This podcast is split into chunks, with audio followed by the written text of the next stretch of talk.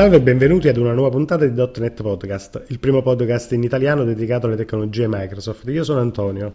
Ed io sono Massimo. In questa puntata parleremo di Signalar. L'ospite che approfondirà non è nuovo al nostro podcast. Ciao Ugo. Ciao, ciao a tutti. L'ultima volta che abbiamo avuto Ugo Lattanzi ai nostri microfoni ci ha parlato di VNext, ASP.NET VNext. Ma per chi ascolta la prima volta vogliamo ricordare che Ugo è un tecnico specializzato nello sviluppo di applicazioni enterprise, nello specifico di applicazioni web, applicazioni service oriented e in generale tutti quei contesti in cui è richiesta una forte scalabilità. Inoltre anche MVP dal 2009 su ASP.NET e dal 2013 ricopre il ruolo di Head of Technologies in Gaia. Ciao Ugo, ci spieghi in parole semplici che cos'è Signalar? Ok, allora Signalar è, un framework, ormai io, ad oggi sono un po' tutti framework, diciamo che è un framework il cui scopo è quello di agevolare lo sviluppo di applicazioni le cui informazioni che si devono mostrare hanno una frequenza di aggiornamento importante. Di fatto si associa spesso il, termine, la frase, passano il termine real time application a Signalar e un'altra, un'altra, parola che si associa spesso a Signalar è la parola broadcasting, che vuol dire che Signalar va in aiuto quando eh, avviene da qualche parte un evento e questo evento deve essere comunicato a tutti quanti i client. Quindi viene fatto broadcasting verso tutte le connessioni client verso il server. È nato inizialmente dallo sviluppo di due ragazzi che lavorano nel team di SPNet e successivamente, dato il suo successo, è stato preso in mano da, dalla stessa Microsoft, viene rilasciato quindi da loro con il loro supporto e, e tutto ciò che ne consegue dal, da avere un prodotto o Microsoft, diciamo anche se open source. Ok, senti, generalmente, generalmente i framework nascono per risolvere delle esigenze o delle problematiche. In questo caso, segnalare quali esigenze va a risolvere, a soddisfare? Come potete immaginare, creare applicazioni con lo scenario sopracitato è, è parecchio, parecchio complesso. Se proviamo a immaginare di, di, dover creare un qualcosa che sia ottimizzato in termini di banda, che sia veloce su tutti i browser, poi ogni browser ha, ha, ha dei pro e dei contro a seconda del, del, tipo di approccio che si sceglie. Non è detto che un, un approccio va, sia valido per tutti quanti i browser. Quindi magari se scegliamo long polling, short polling o WebSocket l'implementazione può cambiare a seconda del browser, diciamo. Tutto questo qui è, è la prima grande difficoltà, quindi il, il, il, supportare correttamente il browser. Il WebSocket, che viene spesso anche questo qui associato a SignalR perché è la prima implementazione che si cerca di utilizzare con SignalR, è un nuovo standard diciamo, che è stato scritto con, nelle, fa parte delle specifiche di HTML5 e serve a, a creare un modo veloce per avere implementazioni di applicazioni real time sotto il mondo web e non. Ugo, ma cosa sono esattamente i WebSocket? I WebSocket sono in primis un nuovo protocollo di comunicazione. Diciamo che è un protocollo firewall friendly perché utilizza le, le stesse porte che normalmente vengono utilizzate dal mondo web. Quindi l'HTTP e l'HTTPS normalmente usano la porta 80 e la porta 443. Il protocollo WebSocket è VS, quindi WebSocket sa indicare la sigla che utilizza l'80 e il VSS che usa la, la 443 in caso di connessione sicura. I vantaggi di questo protocollo sono innumerevoli per, poter, per coprire diciamo, lo scenario che abbiamo sopra descritto. Quindi che vuol dire? Abbiamo delle co- connessioni persistenti tra due endpoint, vuol dire che c'è il client che è sempre connesso al server, non effettua una request e poi legge una response come avviene per l'HTTP la comunicazione è una two-way communication full duplex, quindi vuol dire che, se, che c'è un, mandante dal server verso il client e viceversa. Si ha una bassa latenza perché comunque sia il protocollo è sempre connesso un, e si ha un bassissimo overhead, parliamo di 2 byte per messaggio, al contrario di quando avviene nell'HTTP in cui sono inclusi gli headers e tutte le informazioni necessarie al protocollo HTTP classico, quindi al, al mondo web. Quindi se mettiamo insieme tutte queste cose qui ci rendiamo conto che eh, si trasforma il tutto in uh, parecchia velocità e, e, quindi si raggiunge lo scope per cui è nato, è nato WebSocket. Quindi fammi capire, in realtà è anche, eh, anche un problema di banda, cioè voglio dire, risolve anche, anche problemi di banda oltre che di velocità. Beh, assolutamente, la banda ad oggi è, è un po' un problema, un po' perché sì, si, ci si trova spesso in, in, connettività mobili, sempre di più, un po' perché si lavora anche spesso da casa o da remoto e, e, e via discorrendo. Quindi la, la, banda è sicuramente un, un, nodo importante su cui WebSocket possono, possono aiutare. Tempo fa, durante, durante un corso da, da, un cliente di cui si parlava di, appunto, di WebSocket, si era fatto un'analisi sul loro traffico e si era visto che loro sostanzialmente avevano necessità di mostrare degli aggiornamenti frequenti su dei risultati sportivi e con 10.000 client connessi che facevano polling ogni secondo avevano necessità di avere una banda di 66 MB, megabyte per secondo. Questo qui tra, utilizzando l'HTTP classico. Al contrario, con un WebSocket scendeva a 156 kilobit per secondo. Capite che con il costo della banda d'oggi parliamo di, di una gran bella differenza. Ugo, per chi proviene come me dal mondo del web, abbiamo come al solito il client che effettua una richiesta verso il server e si, fi- si ferma qui generalmente. Se io invece dovessi spiegare il funzionamento di Signalar a mio figlio, come glielo dovrei descrivere a parole, a parole tue, insomma? Dipende da quanti anni ha tuo figlio. no, scherzo, diciamo che non è facile spiegarlo perché in realtà ci sono parecchie cose che Signalar fa sotto che per noi sono trasparenti e forse anche per questo è molto bello. Diciamo che possiamo identificare tre macro punti di, di Signalar che possono essere la parte di negoziazione, la parte server side e la parte client side.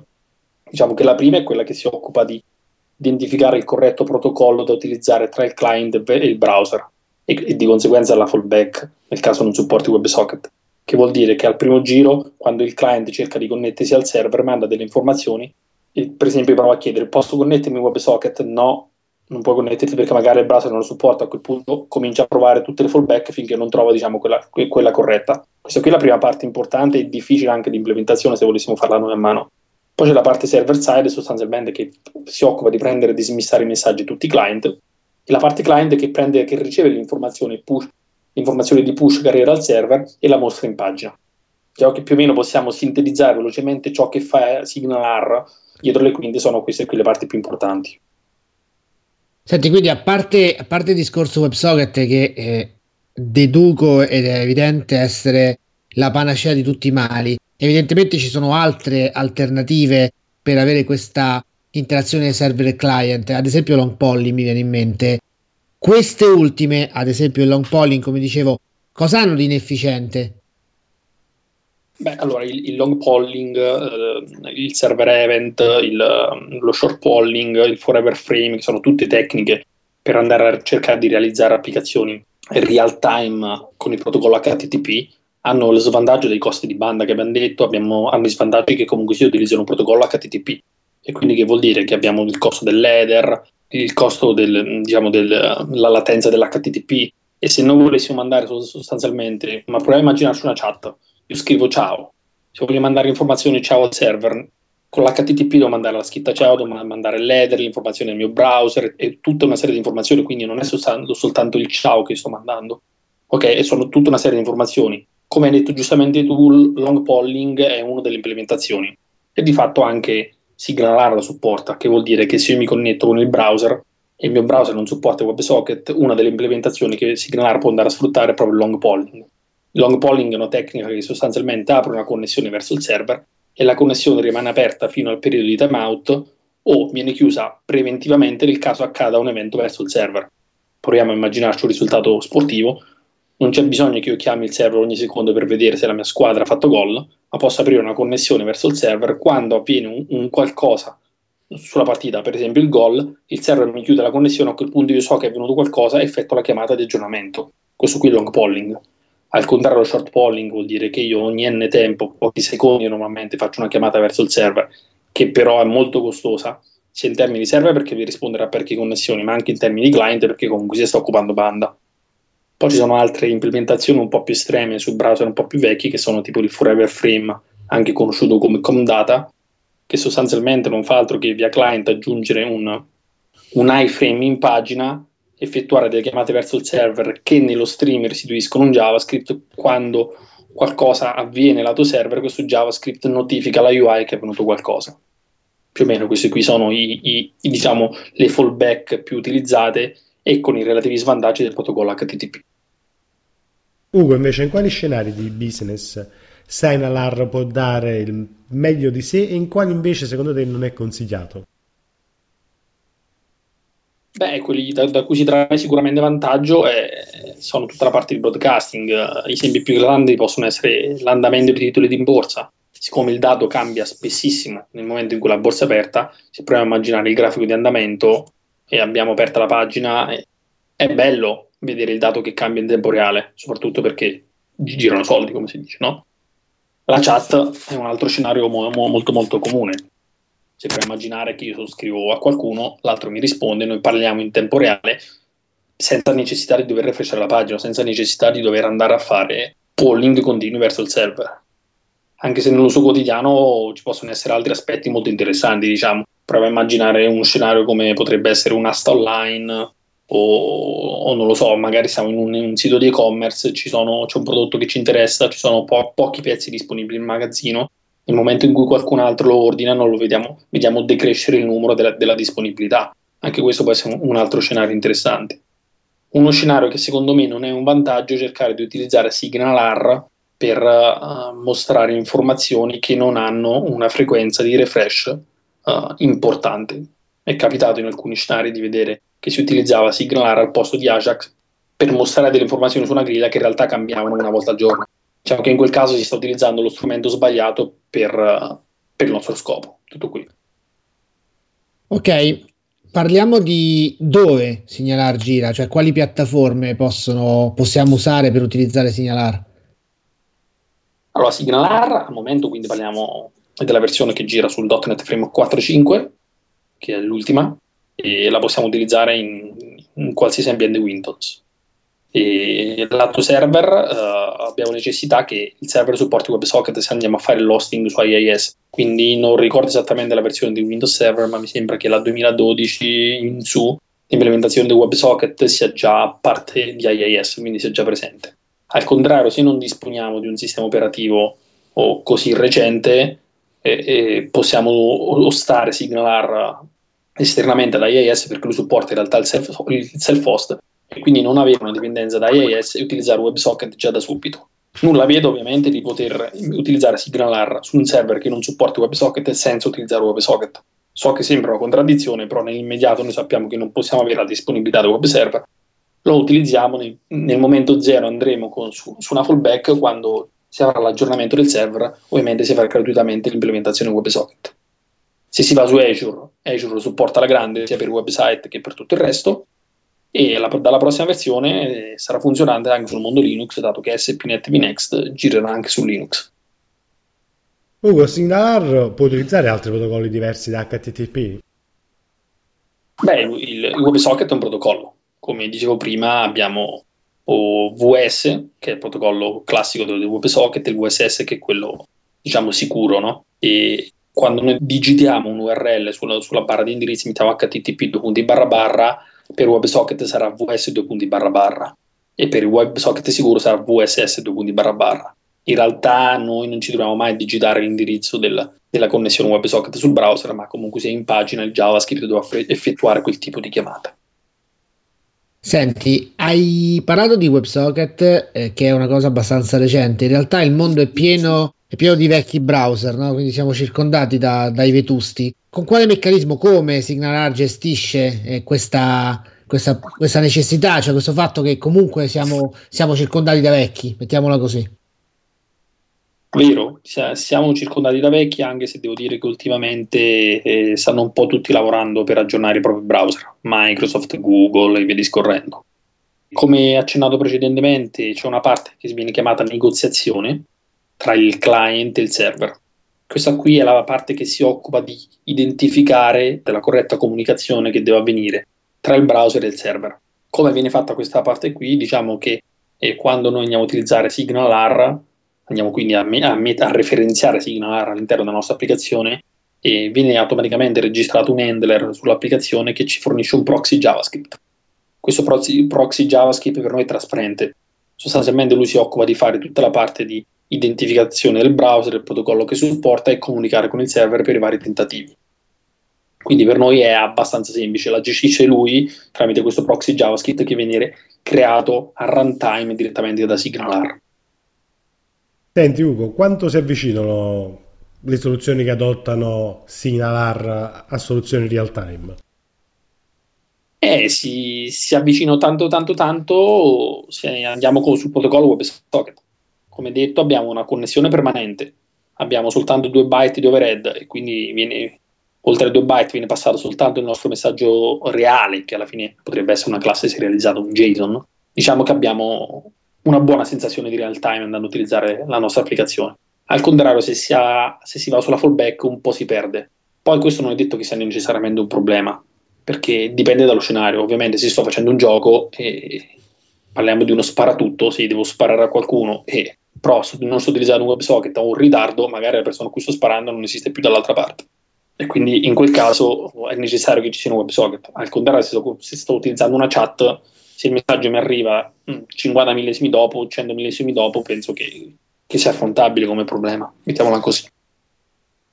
Ok, e in termini di scalabilità, il termine scalabilità è anche abusato nel mondo informatico, ma nel vero senso della parola, in termini di scalabilità, come si pone Signalar? Signalar si pone molto bene, un po' perché come tutte le tecnologie Microsoft ormai sono sono orientate al cloud, oggi, ad oggi sta andando tutto sul cloud e Azure se vogliamo ha un ruolo abbastanza importante nel mondo del cloud. Cloud spesso vuol dire scalabilità e spesso, spesso vuol dire più di un server. SignalR ha diversi provider per gestire la condizione di più server e ovviamente il migliore, quello che consiglio sempre io quando si deve utilizzare Redis in, in un contesto scalabile, quindi multistanza, è quello di andare a utilizzare Redis che è il miglior, diciamo che è un, che è un in-memory database che è molto molto molto veloce e quindi ci permette di comunicare tra più server SignalR mantenendo il, il delay il minimo, il più basso possibile. E invece quale skill deve avere uno sviluppatore prima di approcciare a SignalR? Beh, deve conoscere il web per tanti motivi, in specie perché magari avviene un fallback e quindi non sto utilizzando WebSocket e quindi passa per l'HTTP classico che è il mondo web. In generale, se ha un background di MVC o Web API si è molto molto agevolati perché esiste il concetto in MVC, in Web API di controller, in siglar viene chiamato hub, ma in realtà però è molto molto simile.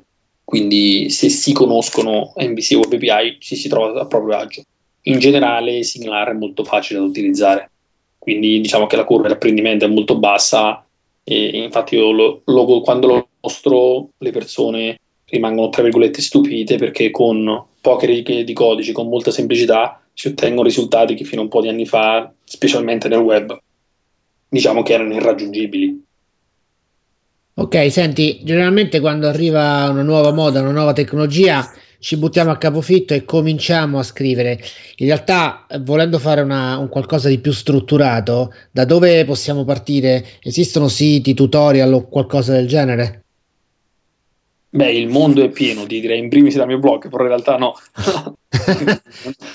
non, non sarebbe corretto, ma perché Microsoft documenta molto bene i propri framework.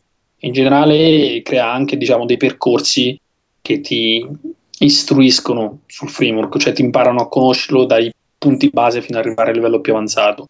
E per ogni framework che rilascia Microsoft sul sito asp.net slash il nome del framework, quindi nel nostro caso sarebbe www.asp.net slash signalar, ci sono una serie di tutorial su signalar che partono dal installiamo signalar e lo utilizziamo per la prima volta fino a creare un qualcosa più complesso come potrebbe essere una chat, diciamo, in uno scenario distribuito, proprio per, per farla più completa.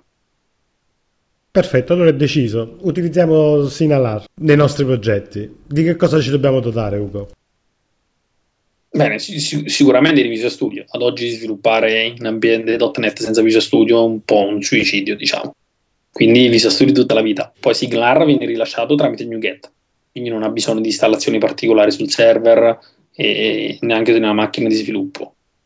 La, la versione free di Visual Studio va benissimo, quindi qualsiasi versione di Visual Studio sia ha, va bene basta soltanto aprire il NuGet e, e digitare signalar. Per quello che riguarda il NuGet, il signalar, c'è la parte client e la parte server o è tutto un pacchetto? Allora, esistono entrambi, cioè sia la versione che contiene tutto, sia la versione soltanto server, sia la, pers- la versione soltanto client. Questo per diversi motivi. Uno, perché il mondo .NET comunque sia si è abituato ad utilizzare NuGet, ma se si ha uno sviluppatore di front-end esiste una libreria le, diciamo, soltanto, che contiene soltanto i package di front-end che si chiama Boner e lì all'interno possiamo trovare anche la versione del client JavaScript di SignalR, quindi a seconda di quello che si preferisce si può utilizzare. Va bene, ma io, io non sono uno sviluppatore web, sono ad esempio uno sviluppatore mobile. Che faccio? Non posso usare SignalR oppure oppure? Questa è una gran bella domanda. Un errore comune che si fa normalmente è associare il termine WebSocket o SignalR di conseguenza al mondo web, ma in realtà non è così. I motivi di questo errore sono molteplici, a partire dal primis che la parola web è contenuta all'interno di WebSocket. Un po' anche perché le specifiche del WebSocket sono state rilasciate insieme all'HTML5 e un po' perché tutti gli esempi che troviamo in rete mostrano l'utilizzo del WebSocket con il browser. Questo perché? Perché il browser rispetto all'applicazione client fino a un po' di tempo fa è, sempre stata molto più limitata, quindi l'effetto wow si otteneva con il browser, che se andava lì si diceva guarda quanto è lento l'HTTP, guarda quanto è veloce WebSocket. Però in realtà questo qui non è vero, noi possiamo tranquillamente utilizzare SignalR uh, su applicazioni VPF, applicazioni Windows Phone, iOS, Android, e non parliamo soltanto di, di mondo web, basta avere un server quindi anche come abbiamo detto volendo self-hosted, quindi un exe che gira da qualche parte, e poi esistono sempre su NuGet i vari proxy che si possono met- utilizzare su VPF e, e, Windows Phone per esempio. Quindi che vuol dire? Che io posso avere la mia applicazione client che scatena un evento e sul mio Windows Phone avviene in tempo reale la notifica nella UI, senza passare per le, per le push del server, nel caso io abbia l'applicazione aperta. Quindi assolutamente sì, signalarà anche fuori dal mondo web. Ugo, invece il debug di applicazioni in cui è impiegato Sinalar è più complesso? Ci vogliono strumenti particolari per eseguire il debug? Come funziona questa parte di Signalar? Diciamo che per la parte di debugging lato Visual Studio tutto rimane come siamo abituati, possiamo mettere i nostri breakpoint e muoverci tra di loro normalmente con Visual Studio. E quindi no, se, se la domanda era riferita al debugging in Visual Studio non cambia nulla. Se invece vogliamo analizzare il traffico, la situazione diciamo che un po' cambia perché dobbiamo avere uno strumento che è in grado di intercettare la chiamata WebSocket. Diciamo che i browser più moderni come Chrome permettono di, di vedere il traffico WebSocket sul canale che, che, c'è tra il client e il server, quindi in quel caso dobbiamo fare un altro tipo di debugging. Quindi Visual Studio ok, però sul traffico diciamo, di rete ci vuole un, un browser moderno. E questo è il debug, io metto le, l'F9 e mi fermo. Ma se invece volessi mettere in piedi dei test, magari automatizzati, degli unit test, posso farlo? Assolutamente sì. Abbiamo prima introdotto velocemente il concetto di hub, che è un po' simile a quello del controller di NBC, e l'hub e Signalar in generale non ha una dipendenza verso la libreria System Web, che è, il, se vogliamo, il blocco dello unit test per il mondo web, diciamo. Quindi che vuol dire? Che SignalR non ha dipendenze verso web server, di fatto possiamo anche fare un host di SignalR in memory ed eseguire degli unit test direttamente su di lui. Senti, io voglio, io voglio fare il bastian contrario. Io in realtà vorrei usare SignalR insieme ad altri framework, che ne so, MVC, piuttosto che altri framework, anche per esempio JavaScript. Posso farlo?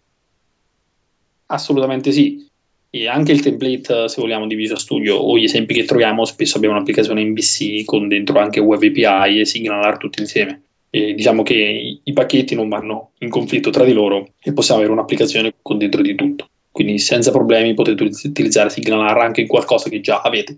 Quindi volete aggiungerlo a un progetto esistente, potete farlo facilmente senza problemi. Comunque invece a livello di performance, WebSocket, come sono messi? Abbastanza bene. Parliamo di un protocollo molto light in cui viaggiano poche informazioni, connessioni persistenti, quindi anche il server fa meno fatica a gestire tutte queste informazioni. Di fatto, uno dei, ragazzi del team di, di SignalR tempo fa aveva, aveva, postato su Twitter un test che aveva effettuato su un server con 10 GB di RAM e riusciva a, ge- riusciva a gestire 150.000 connessioni attive su WebSocket scambiando messaggi. Quindi parliamo di, di numeri molto importanti su, su una macchina, se vogliamo, tra virgolette, piccola, perché 10 GB non parliamo di un server assurdo, ma comunque neanche di un server brutto, però parliamo di 150.000 connessioni.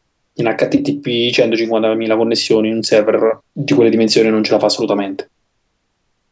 Ok, e anche questa puntata è giunta al termine, non ci resta che ricordarvi che sulla scheda della puntata troverete dei link relativi all'argomento trattato, mentre sulla scheda dell'ospite di Ugo troverete qualche informazione in più sul nostro ospite. Ringraziamo Ugo Lattanzi per il tempo che ci ha dedicato, grazie Ugo. Grazie a voi, grazie ancora per avermi invitato. Un ringraziamento va anche ai nostri ascoltatori che ci hanno seguito nel corso di questa puntata. Un saluto da Antonio.